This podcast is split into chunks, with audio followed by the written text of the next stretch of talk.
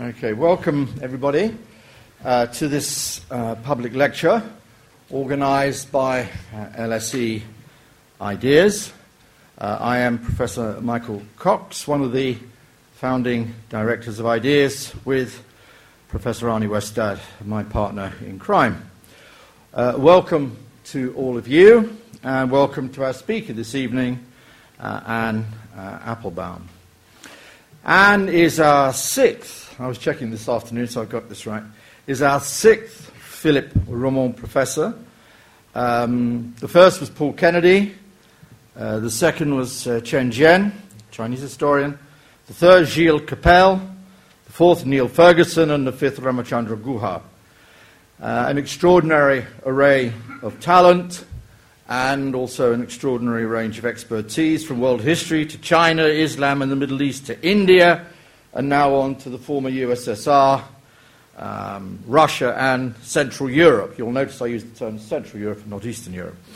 Um, none of this, of course, would have been possible without the very generous support from Emmanuel Roman, uh, whom we welcome here uh, this evening. Anne needs a little introduction. Uh, she has had a distinguished career both in journalism and as an award winning author whose books, Between East and West, Gulag, A History, and more recently Iron Curtain, have won her praise and prizes in equal portion, and much deserved too. Uh, two of them will be on sale after this lecture for a book signing. Um, this is the fourth and last of Anne's public lectures here at the school. In her last lecture a couple of weeks ago, which I had the honor of chairing, she dealt with Putinism and Putin, and we had a very lively evening. Tonight she asks a question Does Eastern Europe still exist? I will now leave it to Anne to answer her own question. Could we give Anne Applebaum an LSE welcome, please? Anne, over to you.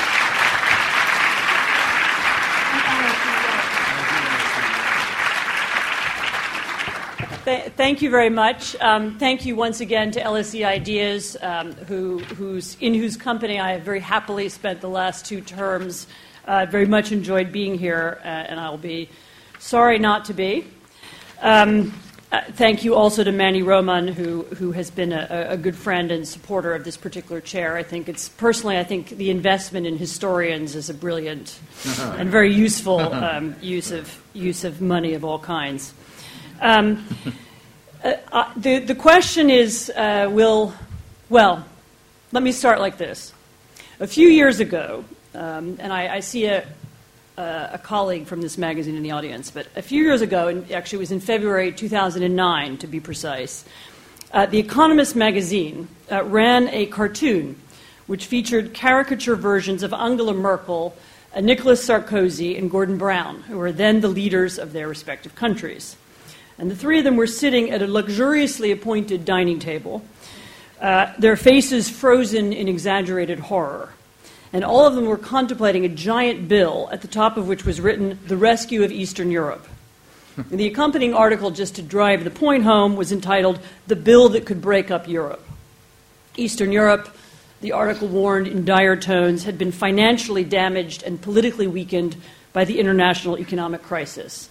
Uh, Eastern Europeans had been, quote, on a binge fueled by foreign investment and the desire for Western living standards. They had botched or sidestepped reforms, and they had, quote, wasted their borrowed billions on construction and consumption booms, unquote. Uh, Eastern Europe should, of course, pay the price for its own profligacy, the economist intoned, but Western Europe might well have to step in. After all, if Eastern Europe were to go down in the flames of financial crisis, then proper Western countries like Ireland and Greece might be affected as well. Now, the rest, as they say, is history. Eastern Europe did not collapse, or at least, at least not all of it and not all at once. Uh, but Ireland and Greece did go down in the flames of financial crisis, and Spain and Italy nearly did too. So even now, uh, Portugal is still touch and go. Britain is entering a triple dip recession, and France has soaring unemployment. Uh, to put it bluntly, The Economist was wrong. Hmm. Uh, four years after that 2009 article, the rich Western countries are not sitting around a metaphorical dining table dispensing largesse to their poor Eastern cousins. Uh, instead, they're wrestling with one another on top of that table while some of the unwanted guests from the East, like, for example, Eurozone member Slovakia, are actually contributing to their rescue. Now, there are a number of conclusions I could draw from the predictive failure of this cartoon. Uh, clearly, the first and most obvious is this uh, beware of caricatures in The Economist, as they will soon be out of date. Mm-hmm. I speak here as a former employee of that great institution. Uh, the second conclusion, however, is that maybe it's time we all laid aside our common prejudices about Europe and started thinking about the continent a little differently. Uh, I can put it a bit more strongly. After the events of the past four years, we really should toss out every stereotype, every cliche, and every assumption that has ever been made about Europe's political geography.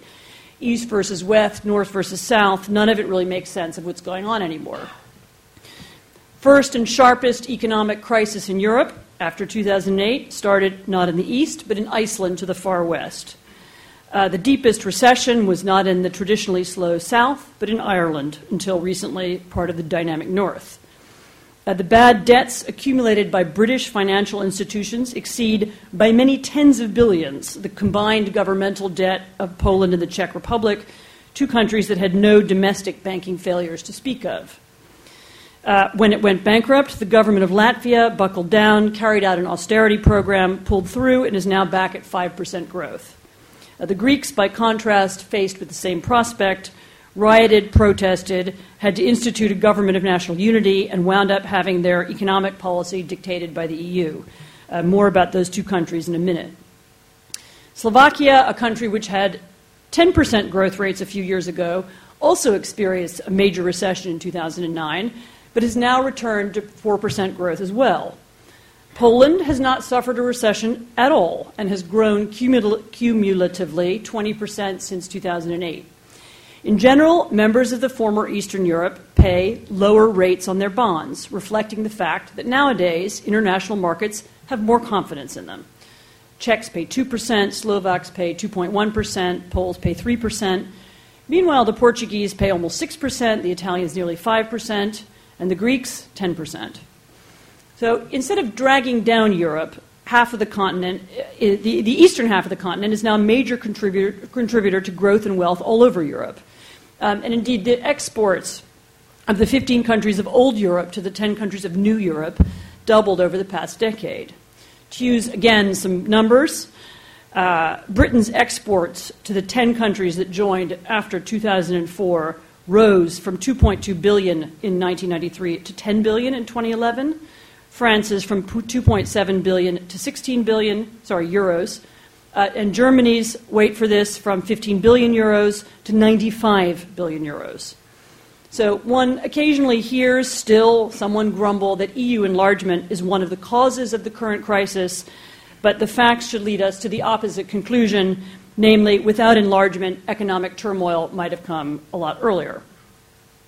Uh, this is not to say that everything in Eastern Europe is going well, but then Eastern Europe can't really be described anymore with a single word like well or badly, uh, because Eastern Europe is no longer a single entity. Now, once upon a time, of course, it was. And when, for when correctly applied, the term Eastern Europe is not a geographical term, but a political term. And it's also a political expression that belongs to a particular historical period. Properly speaking, it refers to the nations which were, between 1945 and 1989, dominated by Soviet style communism. Uh, sometimes it also includes the nations which were part of the Soviet Union itself after 1917 or 1918, at least those which are considered to be European and not Central Asian. Uh, either way, this was not a region which was culturally or ethnically homogenous ever before in its history. Uh, its inhabitants were Catholic, Greek Catholic, Russian Orthodox, Romanian Orthodox, Lutheran, Baptist, Jewish, and Muslim. Uh, they spoke Slavic languages, Romance languages, Finno Ugric languages, Baltic languages, and German. Uh, they lived in cosmopolitan cities like Berlin, and they lived in isolated rural communities without electricity or running water. Now, it's true that between 1945 and 1989, this otherwise very disparate group of European nations did briefly have several important things in common. Some of that resemblance was superficial, those posters with hammers and sickles and those May Day parades and the identikit airlines which served poison instead of coffee, some of you may remember. Um, but some of the resemblance was more serious. Uh, they all had to contend with a legacy of bad economic decisions. The nationalization of industry, central planning, state dominated retail sector were universal. So were fixed prices, fixed exchange rates, and import export controls. Indeed, it's actually incorrect to assume, as some do, that the fundamental nature of communist economics was so very different in Hungary or Slovakia or Armenia or Albania. Um, and it's a myth, for example, that there was no agricultural collectivization in Poland. Actually, larger Polish estates were converted to collective farms, as I know because I own a house that used to be part of one. But since the fall of the Berlin Wall, the nations of what we used to call Eastern Europe have taken very, very different directions. Uh, the economist uh, Anders Aslund has written accurately that despite some of the theoretical debates which took place at the time, in practice there were only three economic paths which individual countries could take after the breakup of the Soviet Empire. They could, like the Poles, the Czechs, the Slovaks, Hungarians, and Balts, choose the path of re- relatively radical reform leading to liberal democratic capitalism. They could, like Russia, Ukraine, Armenia, Moldova, or Kazakhstan, become rent seeking states, crony capitalist societies whose businesses made money not through economic competition, but through a symbiotic relationship with state bureaucrats. Or they could, like Turkmenistan and Belarus, reestablish state despotism and swap the language of Marx for nationalism and brand new cults of personality. Now, these aren't clean divisions. Romania and Bulgaria, we can argue about them, started out with more crony capitalism, have become more liberal over time. Russia started out with some of the most radical reforms in the region, but lapsed into crony capitalism when the reforms stopped. Uh, Yugoslavia broke up into bits, each of which took a different path, and some of which were dragged down tragically by civil war. But my point is that there wasn't, and there isn't, anything else. So there's no state in the region which selected a happy path between communism and capitalism because there wasn't such a path. You know, there was no third way. Those countries which attempted a kinder or more gradualist transition simply got stuck with more corruption. If their business elite then learned how to make money from controlled prices, export controls, or state sales of natural resources, and if those same business elites took over politics, then crony capitalism became permanent. Now, few of the successes and few of the failures, this is very important to remember, were either predictable or predicted. So in 1990, nobody guessed that Estonia would become a mini tiger or that Russia would be eventually ruled by a cabal of billionaires. Nobody imagined that Poland would be a more stable member of the European Union than Hungary. On the contrary, the predictions for, with, for Poland, which is a country which had a spotty history of democracy in the past, and had at that time one of the worst performing economies in the region, were overwhelmingly negative. I looked up some of them uh, a few days ago. Reminded myself that one writer in Foreign Affairs predicted in 1990 that a rapid transition to capitalism would produce instability in Poland, largely because Polish democracy would soon lead to the return to power of a 1930s style right wing mob. As it turned out, immediate post war history was not a good guide to any country's post 1989 success, uh, nor was its religion, its geography, or its size. Uh, when examined closely, neither the alleged Catholic Protestant divide nor the mythical Asiatic cult of the dictator stands up to scrutiny either.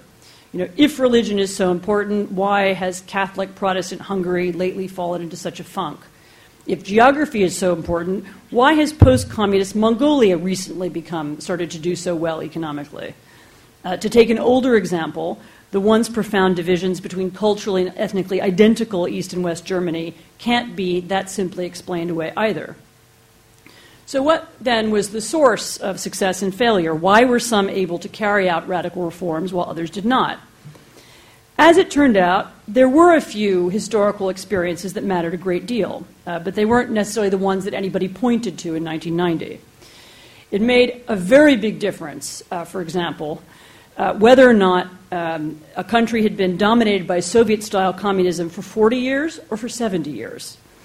So a clear line now divides the region between two camps those countries that were part of the Soviet bloc uh, since 19, only since 1945, and those which joined around about 1918.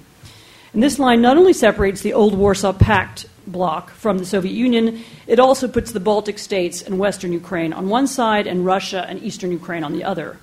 So this was a line, in other words, between societies which still contained people who'd been brought up with pre Soviet values and those which did not. There was also a difference, as it turned out, between those countries which had an active opposition movement in the 1970s and 1980s, or at least an active and self organizing civil society, and those which did not. So, slovenly and inefficient dictators like General Jaruzelski produced more active citizens than those like Nicolae Ceausescu, who were still using terror to suppress their critics in 1988 and 1989. In fact, if I were to isolate the single most important factor in determining whether a given post communist country succeeded or failed in its transition to liberal capitalism, I would point to this. It was the existence or absence of an alternative elite. And by alternative elite, I mean something specific. So, not just a few economists, but a larger class or group of people who had worked together in the past who had adopted a, a, a, clear alternative set of values and who by 1989 or 90 were at least somewhat prepared for government. They'd thought about it.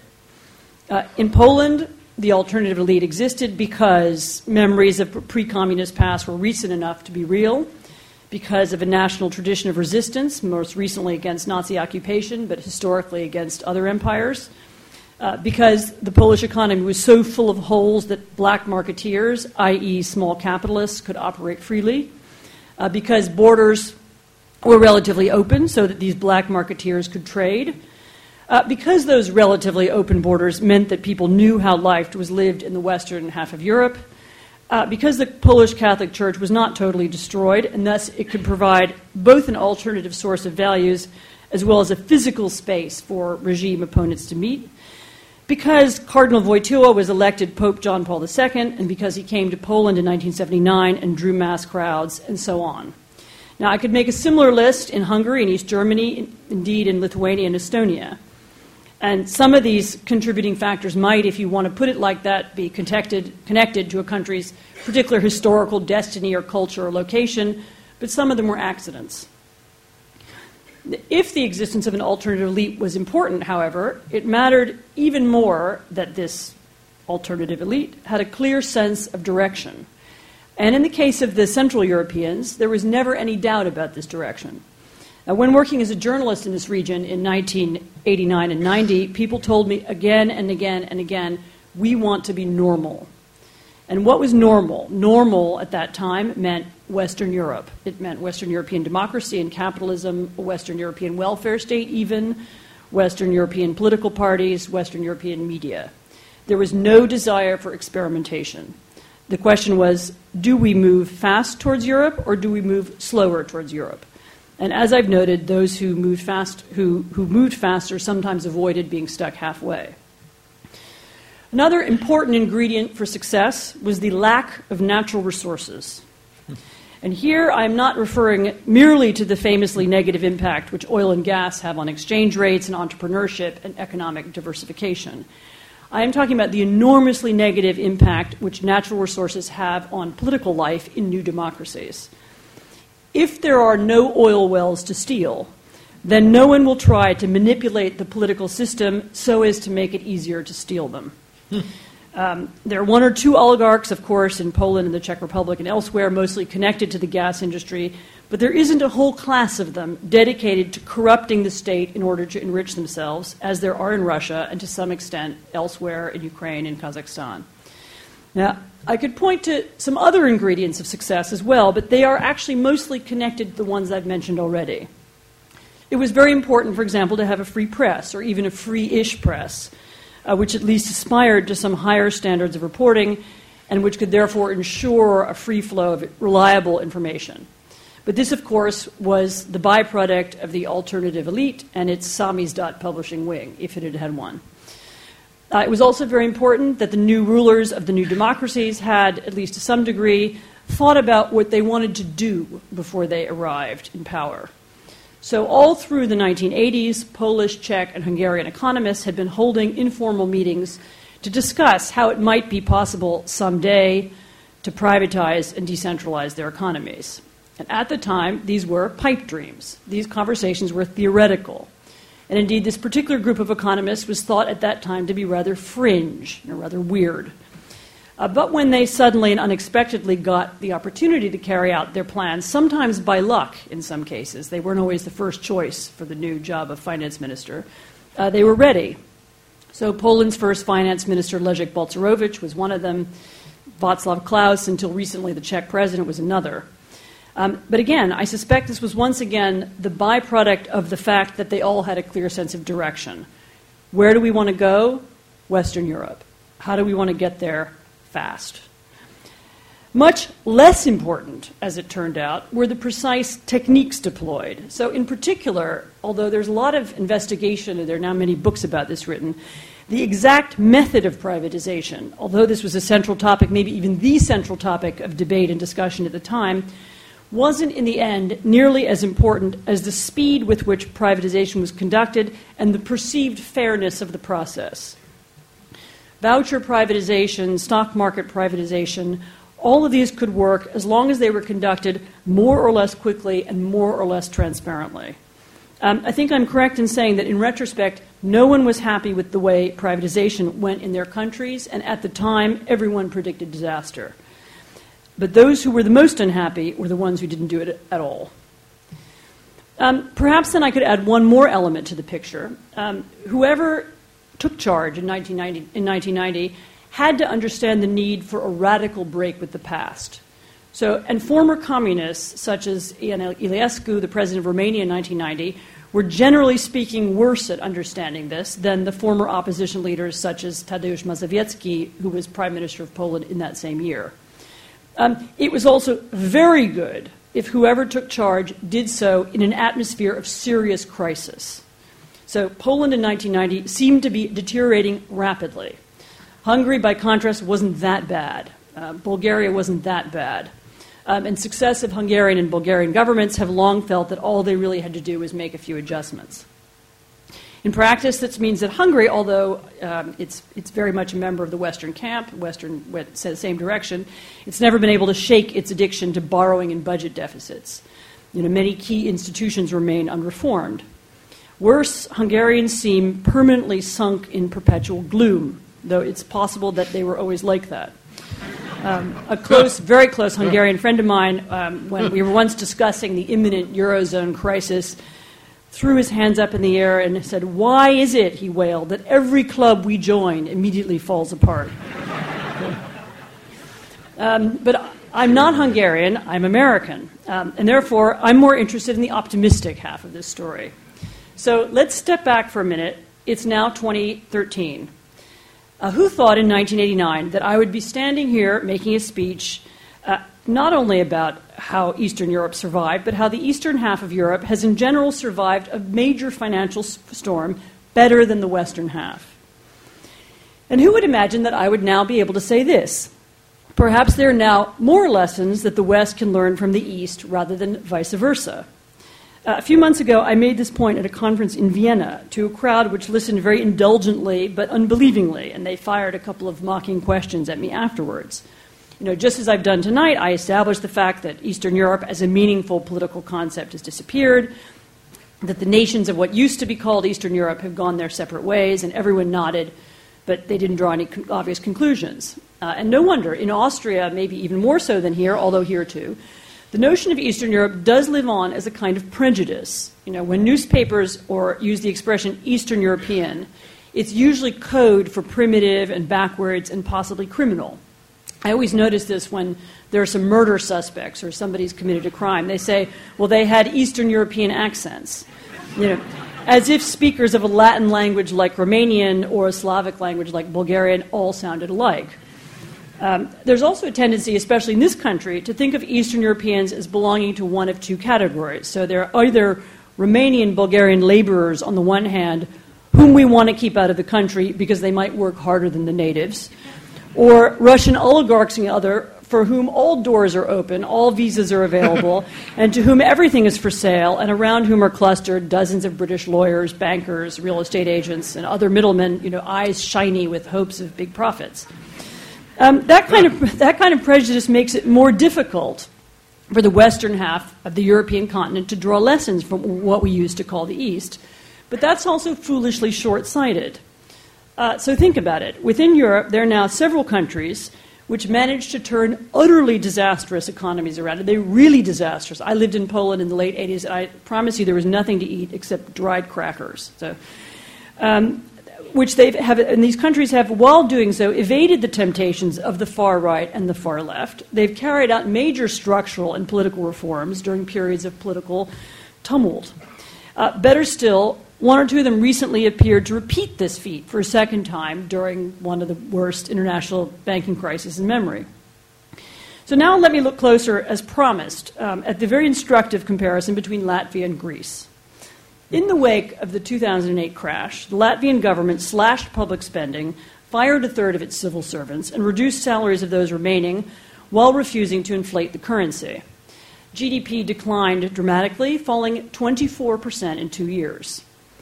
But as their economy plunged in 2010 and 2011, there were no strikes, no protests, or minimal protests. There were some, no fury. Um, the Latvians, who've been occupied by others for so much of their history, see economic viability as a matter of life and death, a key component of national sovereignty. Not only did the nation eventually accept the need for a change of course, it re elected the prime minister who imposed it. And then the recovery did begin. The Latvian GDP is now growing more than 5%, and the budget deficit has been dramatically reduced. In Greece, by contrast, relatively smaller budget cuts have led to a relatively smaller GDP decline, decline of 18% since the crisis began, and they've also led to major strikes and riots. Uh, the Greeks have voted their politicians out of office more than once. They formed a new fascist party to compete with the already existing far left parties, and they have thrown petrol bombs at banks. Now, there's some technical explanations for the differences. Budget cuts were applied differently in Greece and Latvia. Uh, the Latvian ones hit bureaucrats hard, but pensioners less so. Um, perhaps more importantly, they also made the biggest cuts right away. So, as they had learned in 1990, drawing out a crisis creates more pain over time. Uh, the Greeks, by contrast, have made cuts slowly, and they never convinced either their public or their creditors of their commitment. Uh, bureaucrats are protected while pensioners suffer uncertainty persists, people and capital continue to flee the country, and although the crisis has stabilized, it is not resolved.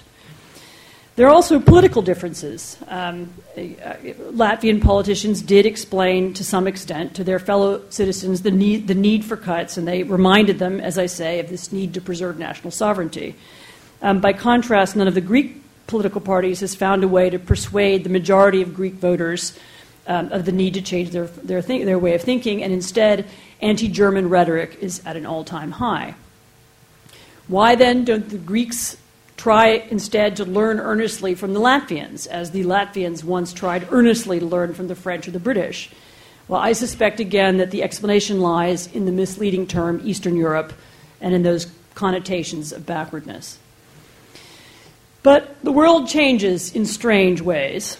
And one of the strangest is the way in which this same term, Eastern Europe, now seems to have a completely different connotation when used in places like Tunisia or Libya. Uh, I've been to North Africa several times uh, since the Arab Spring, and every time I'm there, I find that people are extremely interested in me. But not because I'm American or not because I'm a journalist. Uh, they're interested in me because I have a long standing connection to Poland a country which they consider, yes, a role model.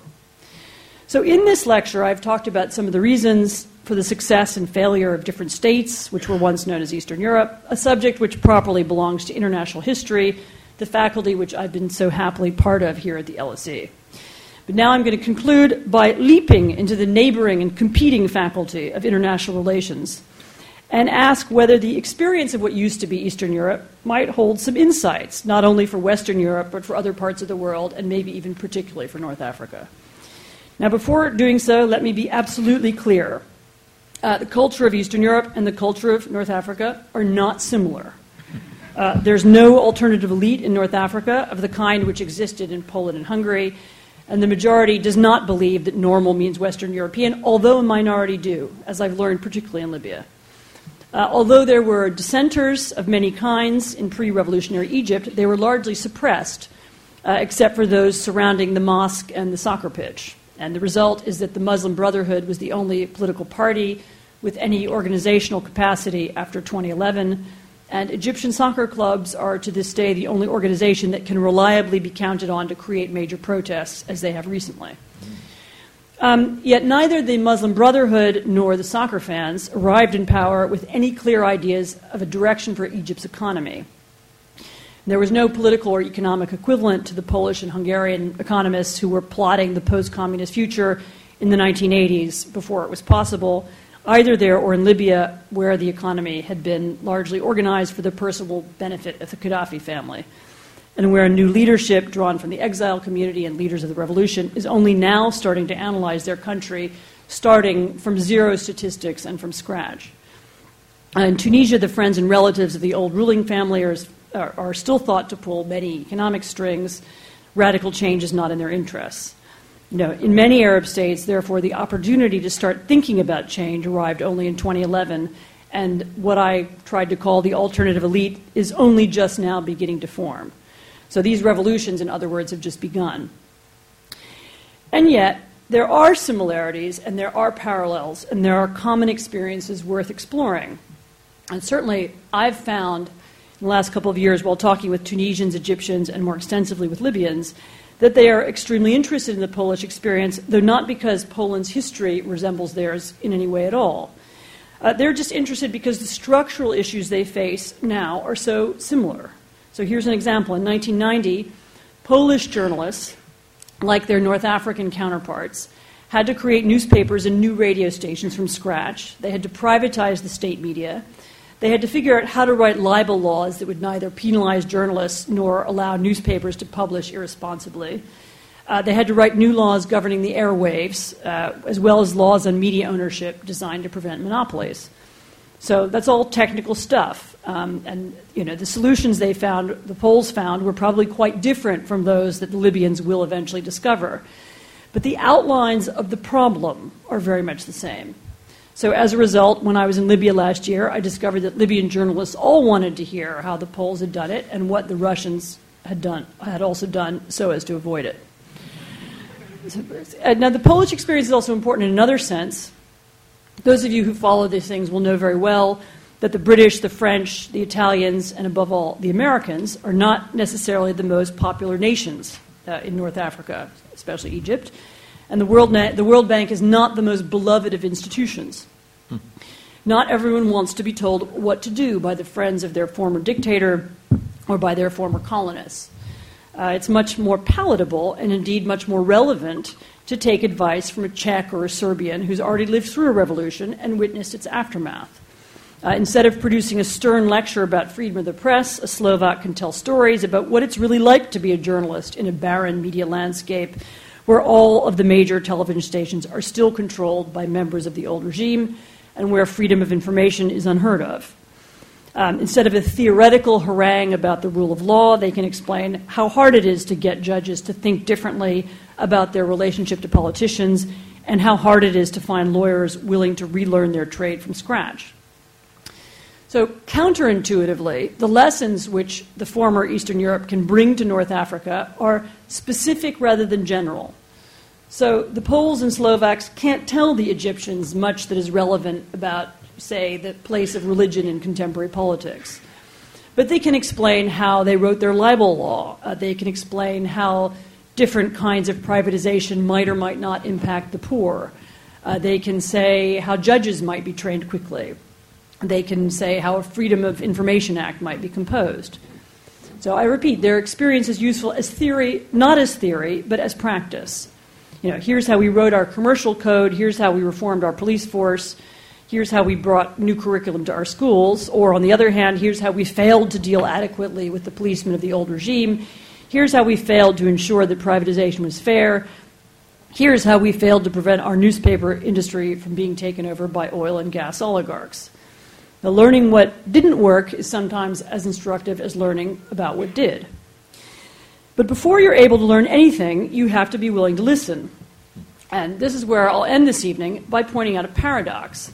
You know, in many parts of the world, the transformation of Poland, Hungary, the Czech Republic, Slovakia, the Baltic states, and even Romania and Bulgaria are regarded as examples of miraculous success, peaceful transitions from dictatorship to democracy, examples to be studied and copied and learned from. Know, this is an achievement which should be placed at the center of European foreign policy. At this time of financial uncertainty, this is a sliver of hope that Europe can offer to the rest of the world. Look, here are some paths from poverty and dictatorship to prosperity and democracy. If that doesn't happen, and I'm afraid that it, it might not, uh, this is because in Europe, both in the West and sometimes in the East, the term Eastern Europe Eastern European is still in use uh, with all the old connotations and all the old prejudices attached. So, does Eastern Europe still exist? No. So, let's abolish the term or at least confine it to history. Thank you very much.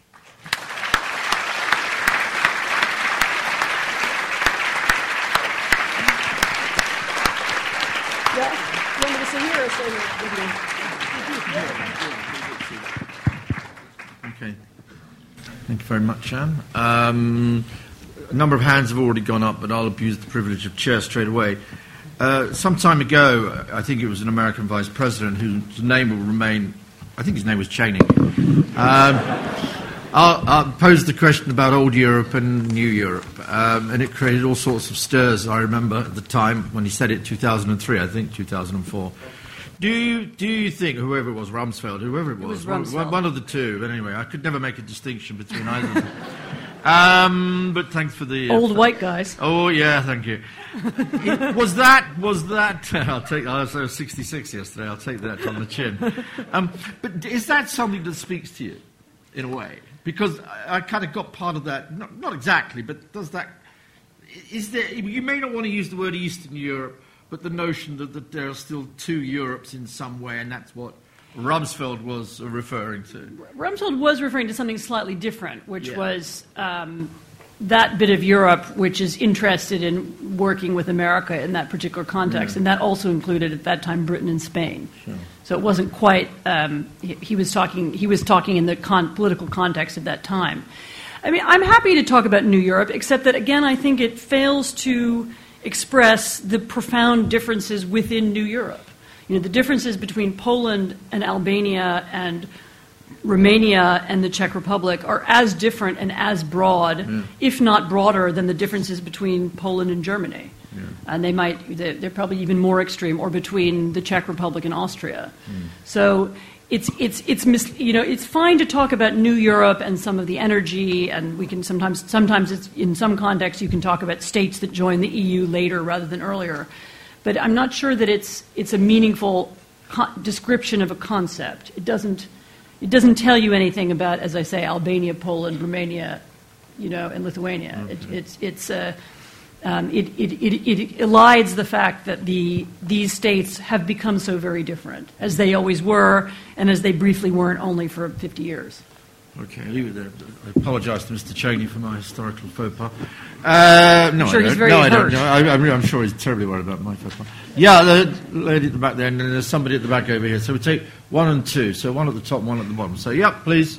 Thank you. Um, I, my name is Abby Innes, and I teach European political economy of Central Europe here. Yeah. So I hugely enjoyed your speech, and I basically completely agree. But that's a relief. Yeah. oh, wow.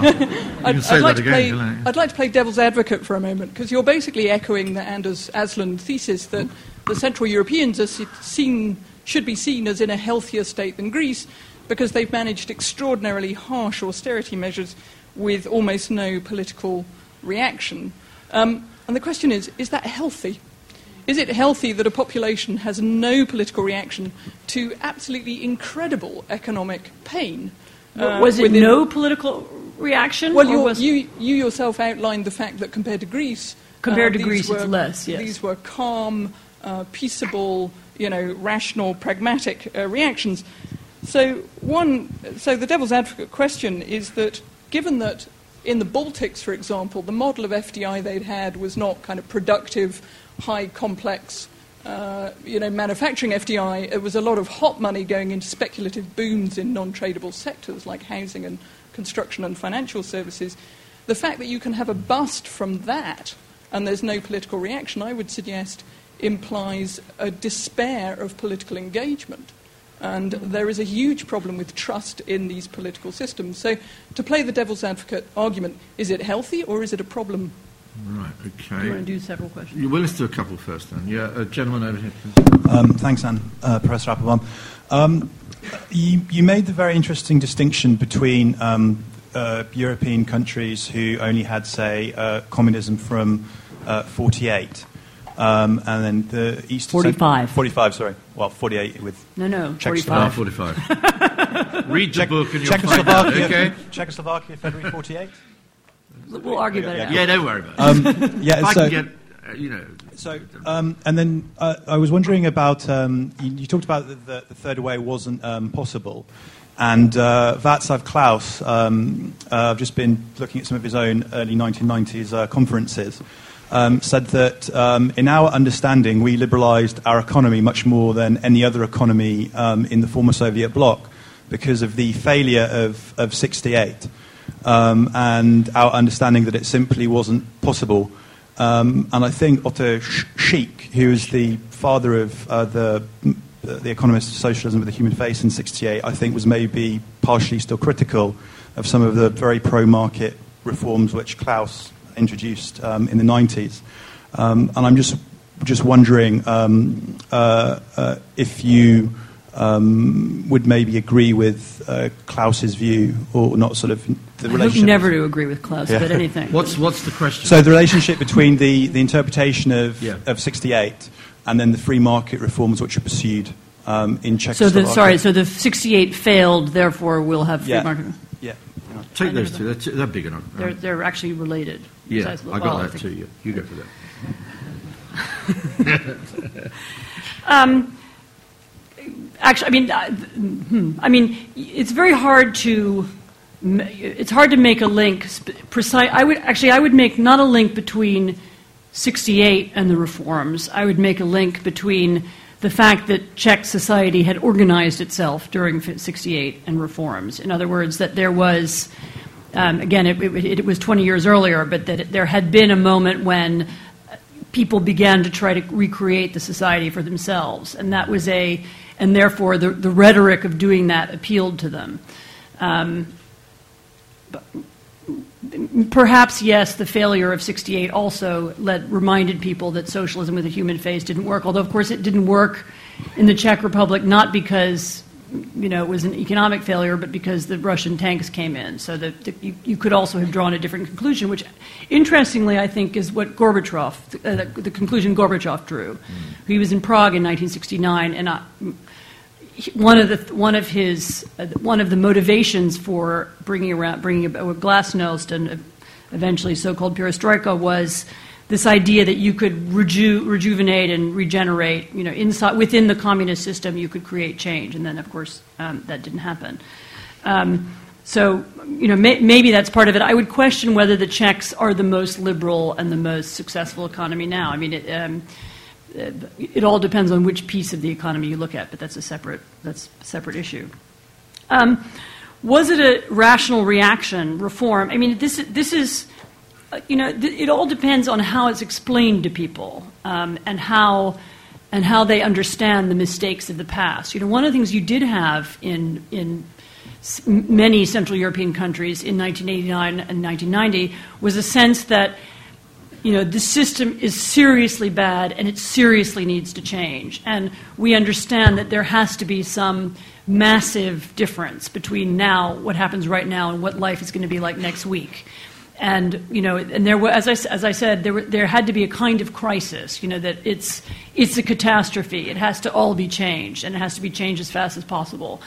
And I think you know, you'll find that in, in Poland in the early 90s, there was a lot of dissatisfaction, and some of it manifested itself later on in arguments about the 1990s and did the transition go the right way, and did the right people succeed, and did former communists benefit from it too much.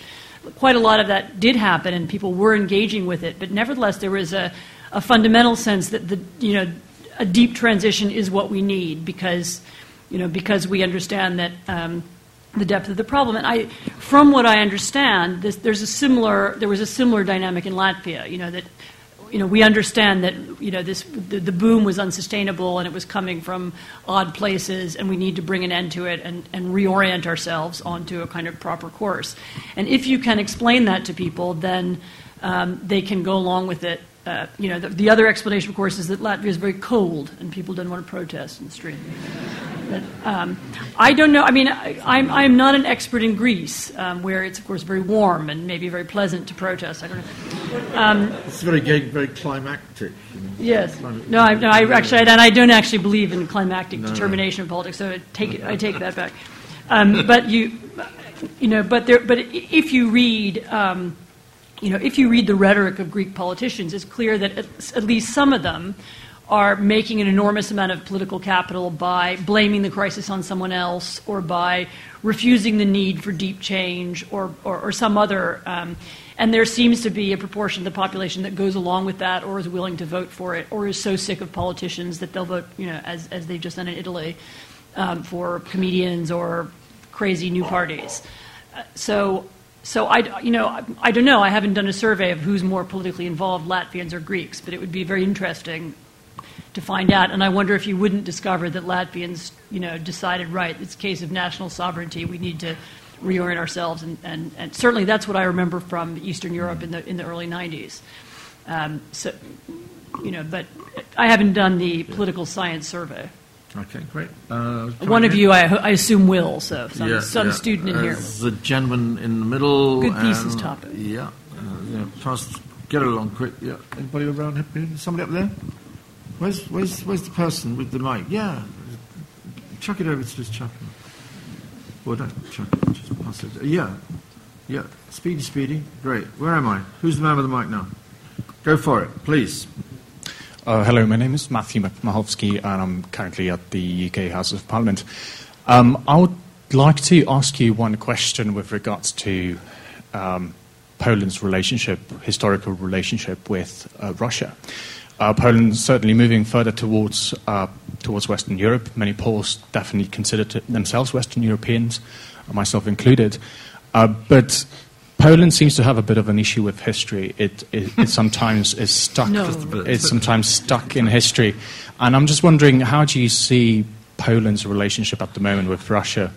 Uh, just last year, obviously, we had the Poland's president uh, talking about the um, missile um, defense systems uh, being put in place sometime in the future.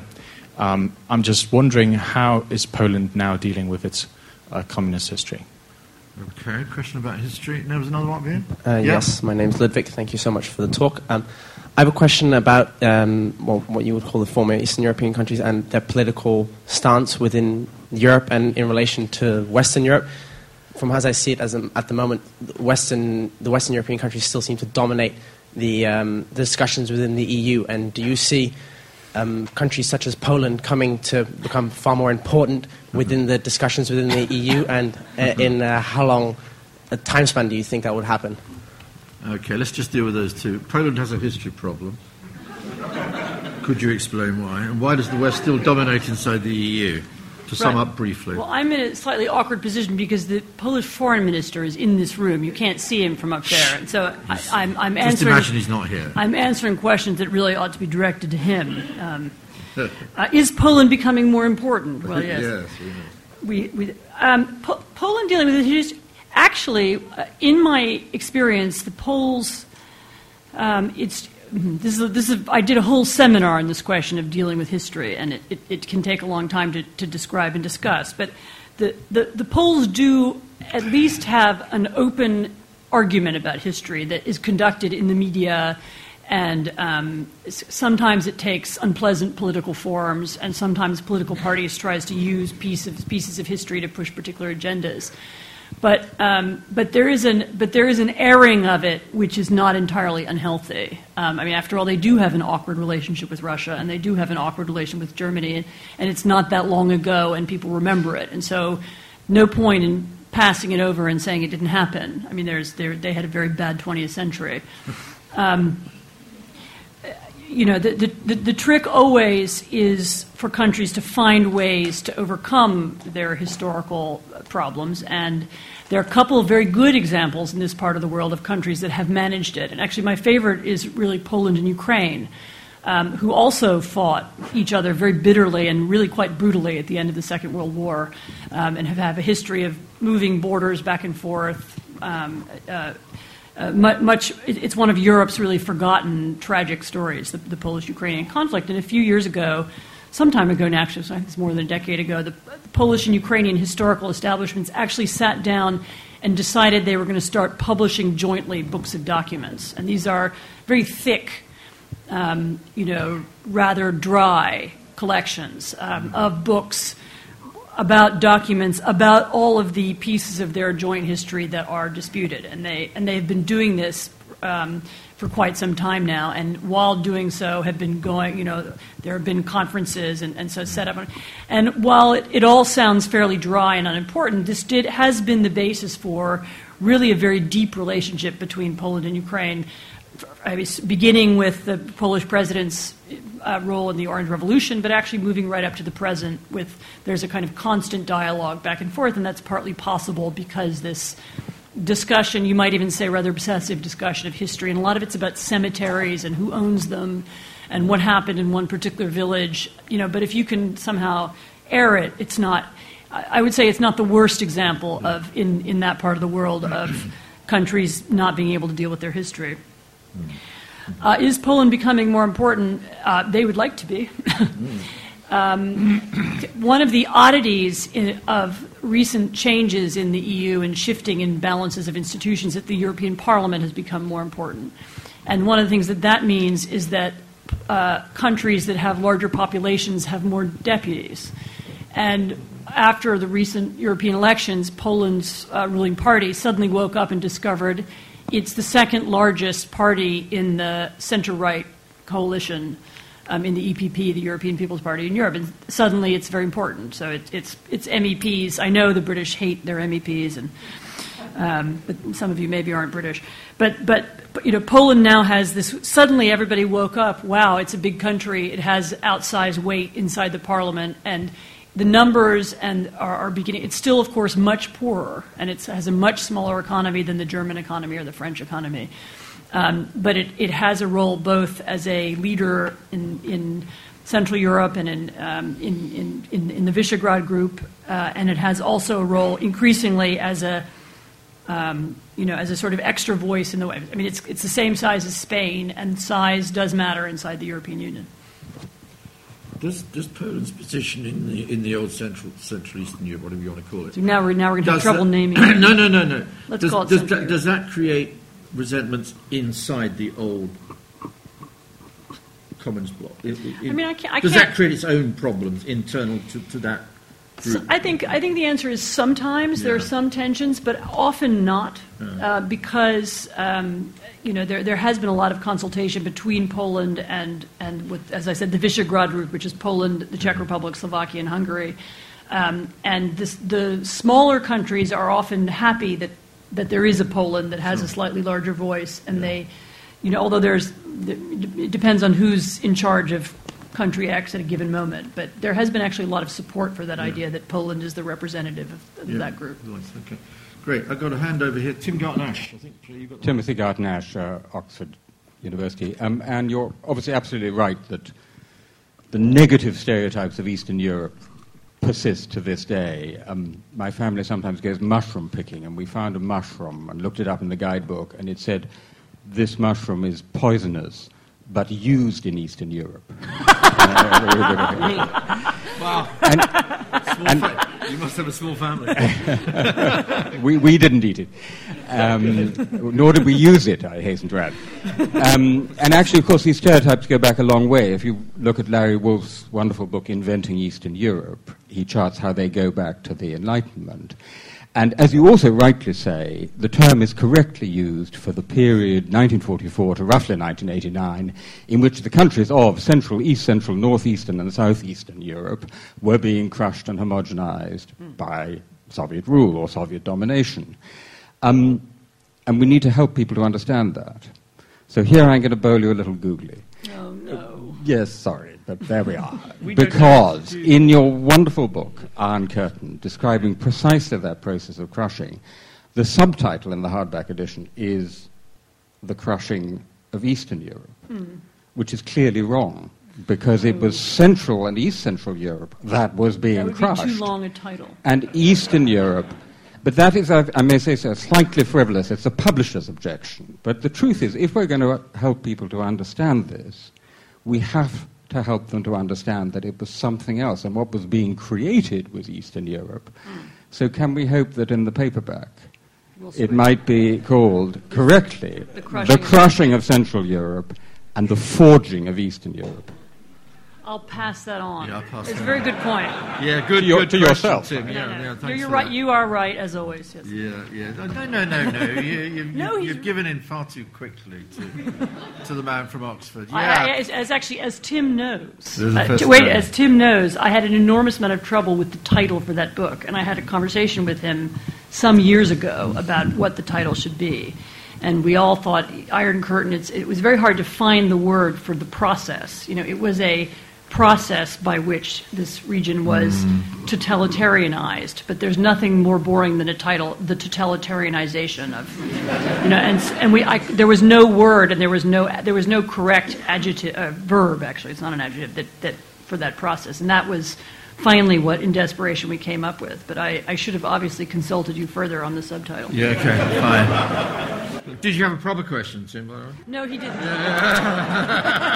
no. Sorry, Michael, that's, that, that's, that's worse than a googly. It's a foul. Because it, it is a proper question. 'cause No, actually, he, he's I mean, right. It's a proper question. it- it- yeah, yeah. I mean, No, I mean, no, we do, right. we do have. Yeah. What Anne has demonstrated is that we have a real problem of historical understanding, and the reversion of the term, the easy reversion of the term, in cliches, even in The Economist, dare one say, Very shows that there is a job of explanation still to be done. So that's one. No, he's Great. right. That's great. Uh, gentleman up here, please. Yeah. Um,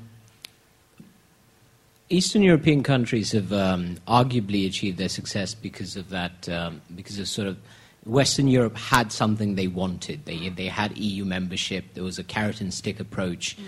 And uh, for lack of a better term, they, they were kept on the straight and narrow by the prospect of entering the EU. And since they joined, uh, the record of some of them has been, um, you know, politely said, patchy. I mean, if we witness Hungary. Just, just as in Western Europe.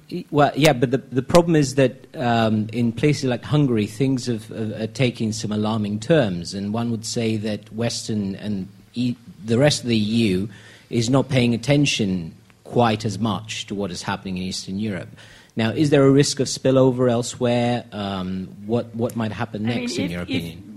Sure, and there's a risk of spillover from Berlusconi's Italy, and there's a risk of spillover from Greece. I mean, you know, there, you know, with the, the point is that within Europe now, there, as as there always are, there are some countries doing better and worse.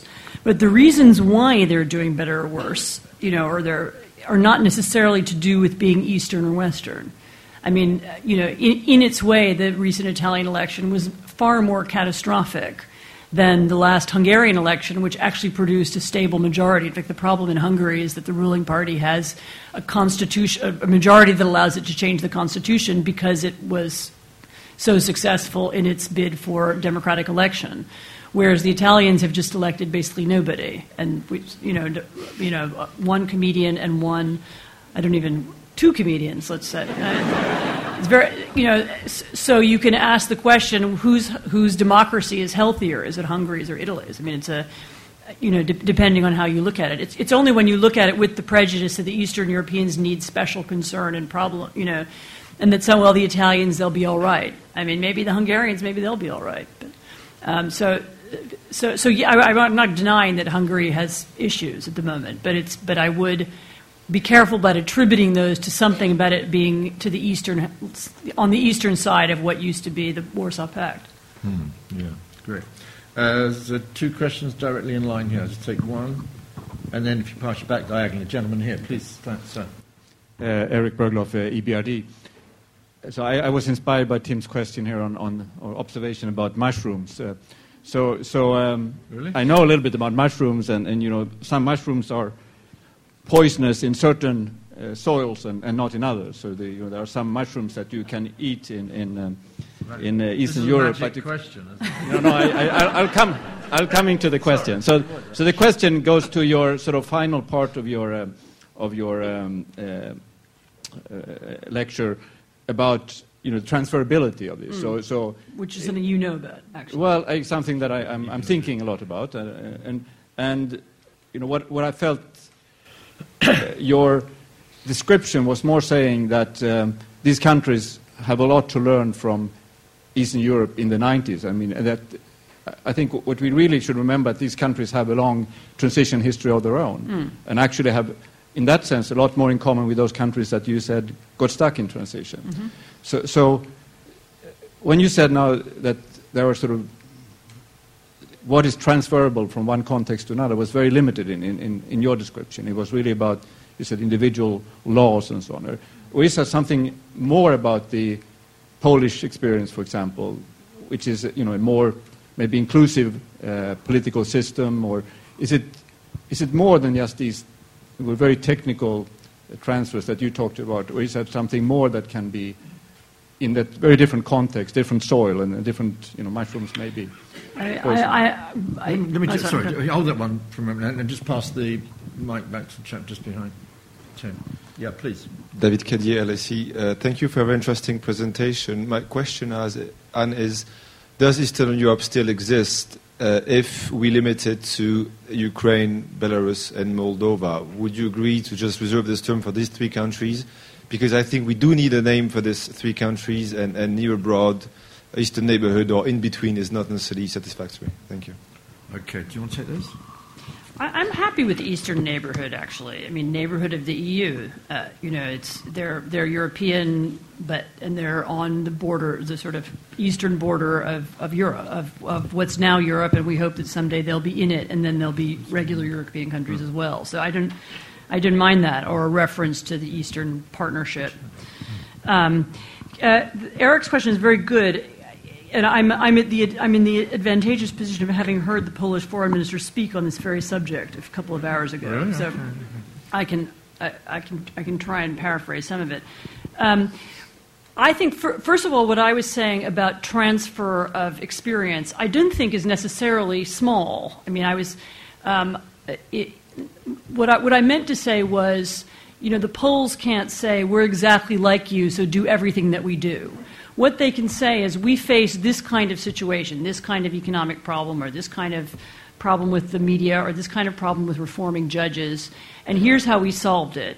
And therefore these are the para- you know these are the kinds of questions that we encountered and therefore you'll encounter these questions too. So um, you will encounter the problem that you can't fire all the judges um, or as roger scruton once said the first thing that should be done upon you know at, at the time he once told the czechs before 89 the first thing you have to do upon taking power is shoot all the judges well it's not practical so so what so what can you do? Well, there were programs, and some were better than others, and some people trained judges this way, and some did it that way, and so on.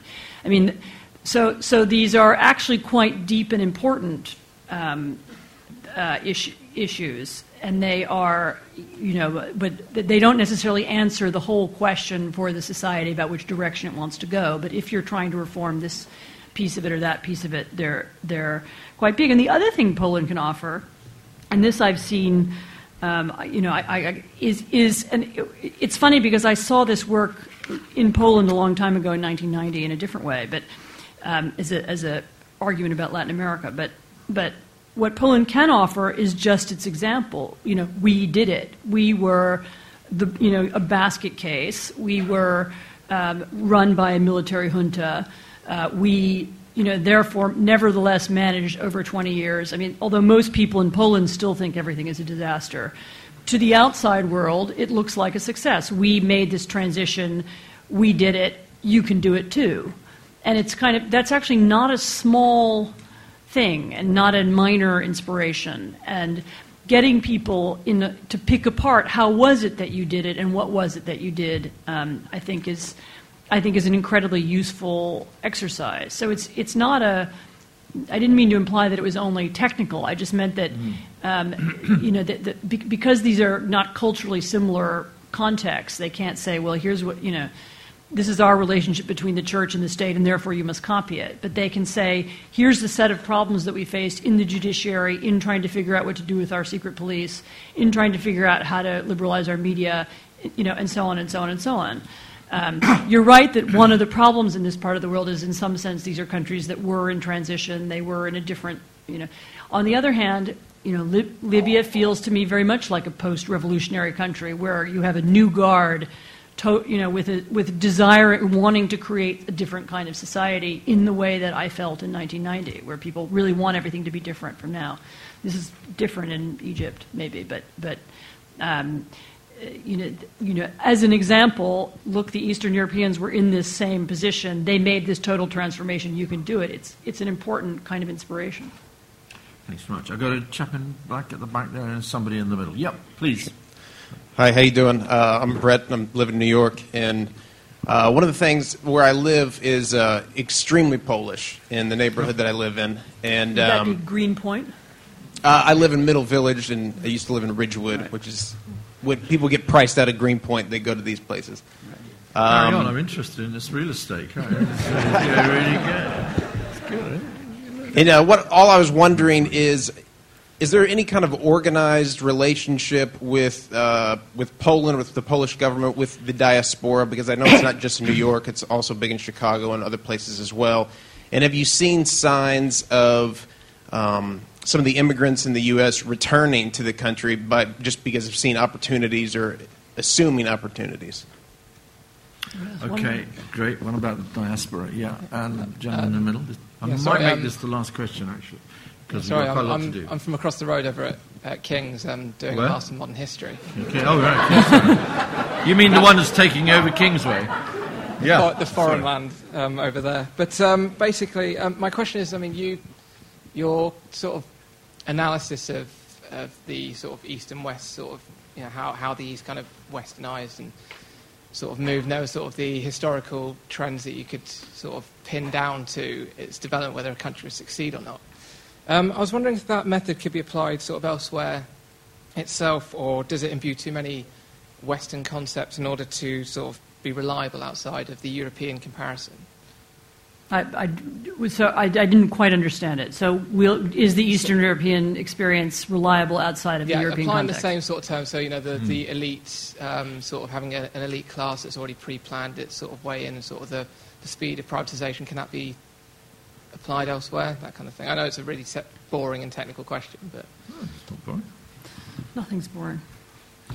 Um, the Polish government, uh, yes, they have a very intense and complex and emotional relationship with their diaspora. They communicate with them in various ways all the time.